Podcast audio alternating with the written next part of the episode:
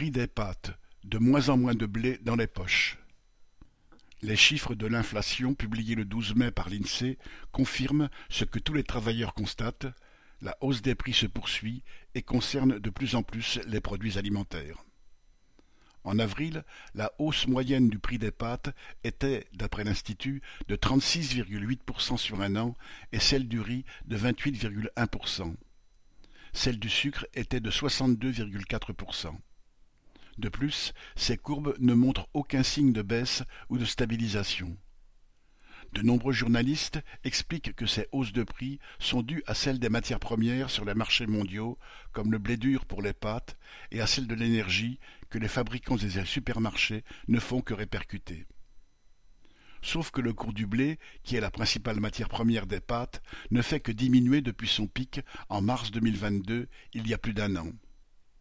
L'indice du prix des céréales, émanant de l'Organisation des Nations Unies pour l'alimentation et l'agriculture, F A O, affiche une baisse de plus de vingt pour cent entre mai deux mille vingt-deux et avril deux mille vingt-trois.